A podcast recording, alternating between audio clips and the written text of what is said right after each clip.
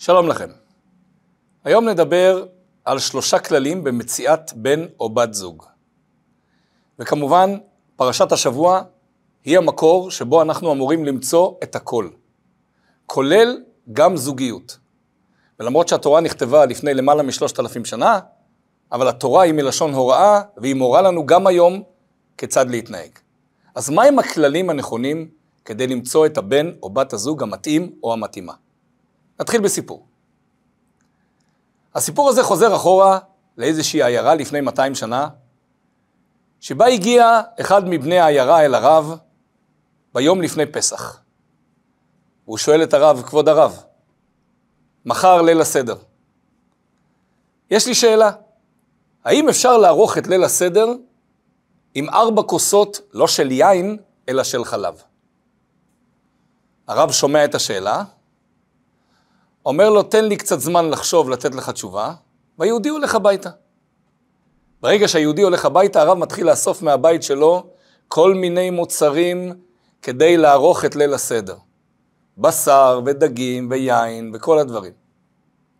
שואלת הרבנית את הרב, מה אתה עושה? הוא שאל אותך שאלה הלכתית. הוא לא ביקש ממך צדקה, הוא לא ביקש ממך לעזור לו פיזית. אז הרב אומר לה, תשמעי אשתי, צריך לשמוע גם דברים שנמצאים בתוך השאלה. לא רק מה שנמצא כלפי חוץ, אלא גם מה יש עמוק בתוך השאלה. אם הוא שואל אותי, האם אפשר לשתות ארבע כוסות של חלב בליל הסדר, זאת אומרת שאין לו בשר. כי אם היה לו בשר, הוא לא יכול לשתות חלב. ואם אין לו בשר, אז מן הסתם גם אין לו את שאר המצרכים הבסיסיים האחרים לעשות את ליל הסדר. לכן במקום לענות לו תשובה האם חלב מותר, כן או לא, דרך אגב, לא מותר, אני מספק לו את כל ההצטרכות של ליל הסדר. זה נקרא החלק החמישי של השולחן ערוך, החלק הלא כתוב, מה שנקרא באנגלית ה-common sense, ההיגיון הבריא, ההיגיון הישר, שמכוון אותנו לדברים שהם מעבר למה שכתוב. בואו נראה איך הסיפור הזה מתבטא בפרשת השבוע, פרשת חיי שרה. אז בפרשה הסיפור המרכזי הוא מציאת השידוך ליצחק. אברהם ושרה כבר זקנים, הם רוצים לראות שיצחק מתחתן, ואברהם קורא לאליעזר, משביע אותו, ואומר לו, לא תיקח אישה לבני מבנות הכנעני אשר אנוכי יושב בקרבו. כי אם אל ארצי ואל מולדתי תלך, ולקחת אישה לבני ליצחק, תיקח אותה משם, מאיפה שאני הגעתי. אליעזר לוקח את כל המתנות שאברהם מביא לו, באמת היה עשיר גדול אברהם אבינו, ומינה את אליעזר, נתן לו נידוניה אדירה. את כל הרכוש שלו הוא ייתן ליצחק. ואליעזר הולך עם גמלים, נושאים כל טוב מכל האוצרות של האדון שלו אברהם, והוא הולך לחרן. ולפני שהוא מגיע לחרן, הוא עושה לעצמו סימן. והיה הנערה, אשר אומר לה, התינה קדך ואשתה, ואמרה שתה, וגם לגמליך אשאב, אותה הוכחת לאדוני ליצחק. הנערה הזאת, שאני אגיד לה, תתינה קדך מעלך, תני לי קצת לשתות מים, תעשי את הכד קצת בזווית כדי שאני אוכל לשתות. והיא תגיד לי, שתה, בבקשה, כמה שאתה רוצה, לא רק מעט. ויותר מזה, גם לגמליך אשאב, אותה אני יודע שאתה זימנת לי, אלוקים, בהשגחה פרטית מופלאה, כדי להביא אותה, אישה, ליצחק בארץ ישראל. מהם הכללים שאליעזר מסמן? למרות שאברהם אבינו לא נתן לו שום הדרכה חוץ מהמיקום לאיפה ללכת, מה צריך לחפש. אבל אליעזר, עבדו הנאמן של אברהם, הוא יודע, הוא מבין, הוא מרחיב את שיטתו של אברהם, והוא יודע מה צריך באמת, ותכף אנחנו נראה שהוא גם מכיר באמת את יצחק לפני ולפנים. אז בואו נראה מה הוא אומר, ולפי זה אנחנו נראה מהם שלושת הכללים. כמובן שאפשר שיהיו יותר כללים, אבל אלה הכללים הנראים לעין. הדבר הראשון, אישה בעלת חסד. וכל מה שאנחנו מדברים בנוגע למציאת זיווג גבר שמחפש באישה, אותו כנ"ל יחול גם באישה שמחפשת גבר. דבר ראשון, חסד.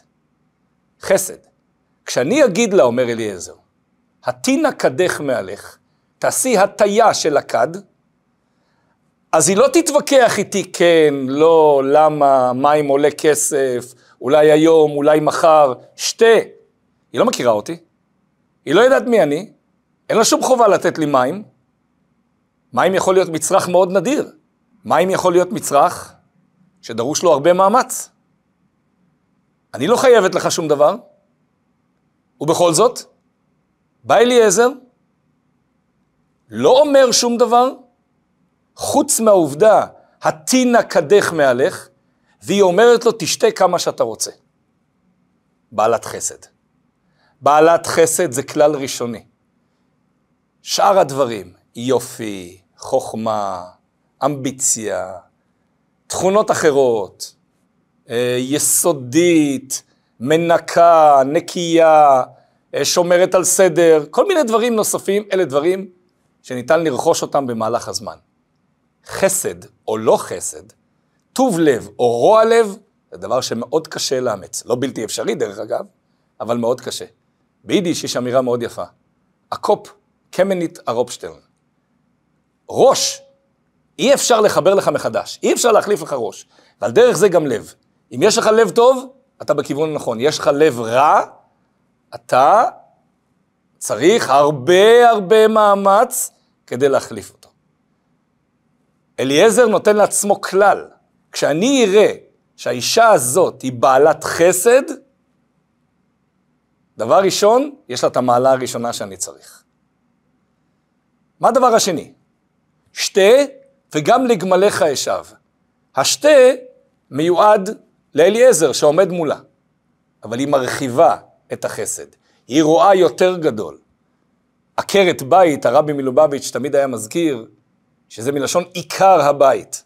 רואה את הכל, רואה את כל המכלול. תשתה, וגם לגמליך אשאב. עכשיו, עם הגמלים בכלל אין לה שום שיח. והגמלים גם לא מביעים תודה, הגמלים גם אין אינטראקציה איתם. אבל כיוון שאני יודעת שגם הגמלים שאתה הבאת מארץ ישראל, גם הם צמאים. גם אותם צריך להשקות. אני מגדילה את הראש. אני אומרת לך לשתות, ואני אומרת לכל סביבתך, במקרה הזה זה גמלים, אבל אם זה היה מישהו אחר, הייתי אומרת לכולם, לשתות. לשתות כמה שאתם רוצים. והיא רצה לשוקת, ואם צריך היא תרוץ עוד פעם. הכל כדי שכל מי שחסר לו משהו, בעניין הזה זה מים, אבל כל חוסר אחר, היא תשקה אותו, היא תיתן לו מכל מה שהיא יכולה. היא בסך הכל נערה צעירה, היא לא יכולה לתת יותר מזה, אבל היא עומדת על הבאר, היא ליד הבאר, היא יכולה להשקות מים, ואת זה היא עושה. מה שאני יכולה לתת לכם כדי לעזור לכם, אני אתן בשמחה. אתה ביקשת להטות את הכד מעט, אני אתן כמה שאני יכולה. אז הכלל הראשון בעצם אומר, חסד. הכלל השני אומר, הגדלת ראש. ראייה רחבה יותר של כל הסביבה. במקרה הזה לא רק את מי שעומד מולה, אלא את כל הסביבה הגדולה. מה הכלל השלישי? אנחנו יודעים שאצל אבותינו, כל אחד מאבותינו היווה דוגמה למידה מסוימת. אברהם, מידת החסד, אברהם או אבי. יצחק מכונה בשם פחד יצחק, ככה אומר יעקב אבינו על אביו, פחד יצחק. מידת הגבורה.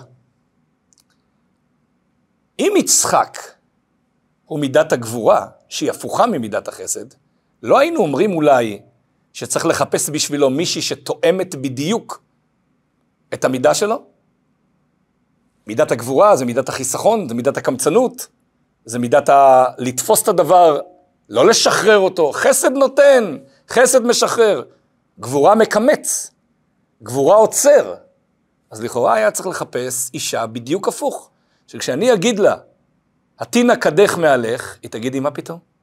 אתה שילמת? אני מכירה אותך מאיזה מקום? מקסימום תלך לאבא שלי ותבקש ממנו שייתן לך מים. אני? אני לא, אני לא הכתובת. וחוץ מזה, מה פתאום שאני אדבר עם זרים? מה פתאום שאני בכלל אענה לך? אז אולי צריך לחפש ליצחק אישה שדומה יותר לתכונות שלו, של מידת הגבורה. וכאן מגיע השלב השלישי, הנקודה השלישית, והיא מאוד חשובה.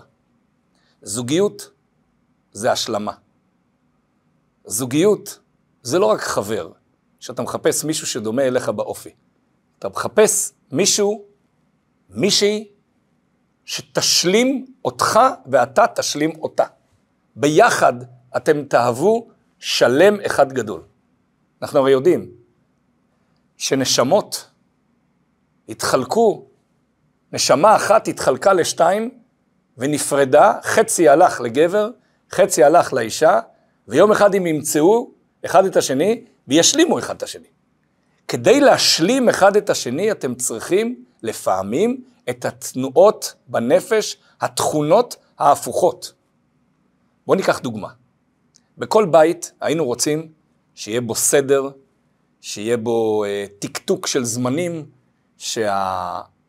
שהפיזית יהיה בו סדר, יהיה בו ניקיון, ושמערך הדברים שמתנהל בתוך הבית יהיה בסדר מסודר. ילדים צריכים ללכת לישון בזמן, צריכים לקום בזמן, שבת צריכה להיכנס בזמן, היא צריכה לצאת בזמן, סדר מסודר, יש כביסה, יש כלים, יש רצפה, יש מערך שלם שעובד לפי סדר.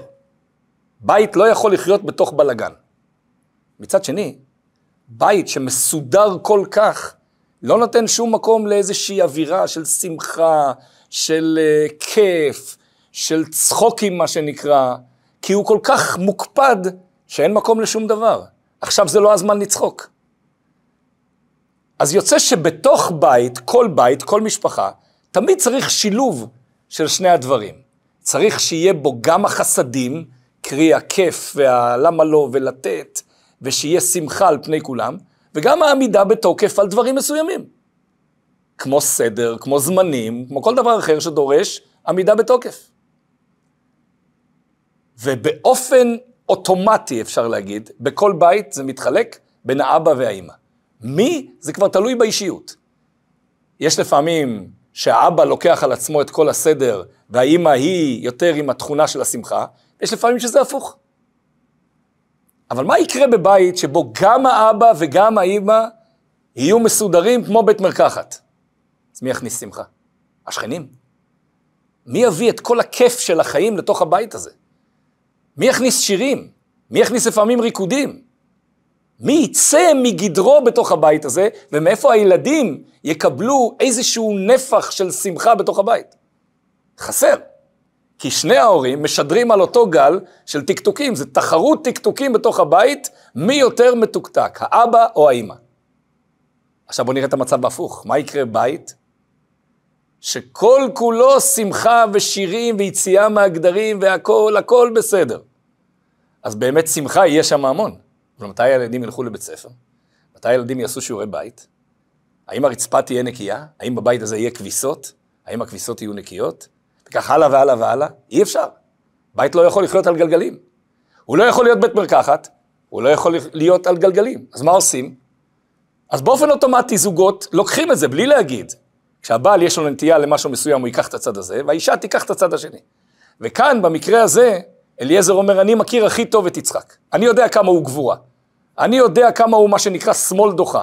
הוא רוצה טקטוק, הוא רוצה סדר, הוא גבורה. ככה אנשים שהם קו הגבורה, הכל מיושר ומסודר אצלהם, והם לא נוטים לפזרנות יתר, לא פזרנות של כסף, לא פזרנות של שמחה, לא פזרנות של חיוכים.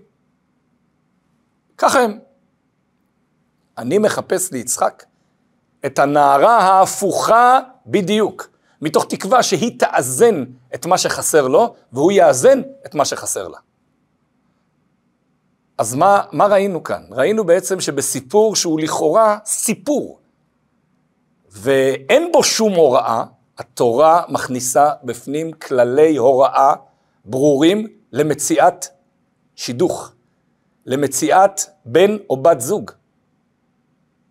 והכללים האלה הולכים איתנו עד היום, כל הזמן.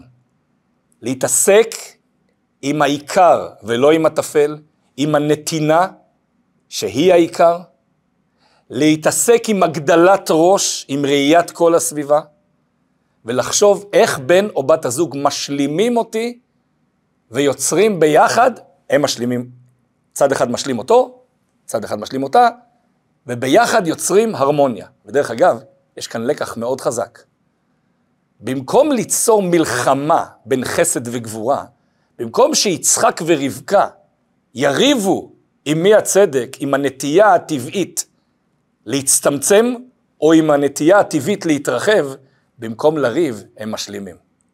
בעצם אפשר לדמות את זה לשני חצאים. אפשר לצייר אותם הפוכים לגמרי, כמו חצי ירח. חצי ירח עם גב, עם עיגול לצד אחד, וחצי ירח שני עם עיגול לצד שני. אז אם אנחנו מציירים את זה בצורה כזאת, הם אף פעם לא ישלימו אחד את השני. כל מה שהם צריכים זה להסתובב. ברגע שהם מסתובבים, הם שני חצאים, והם משלימים אחד את השני.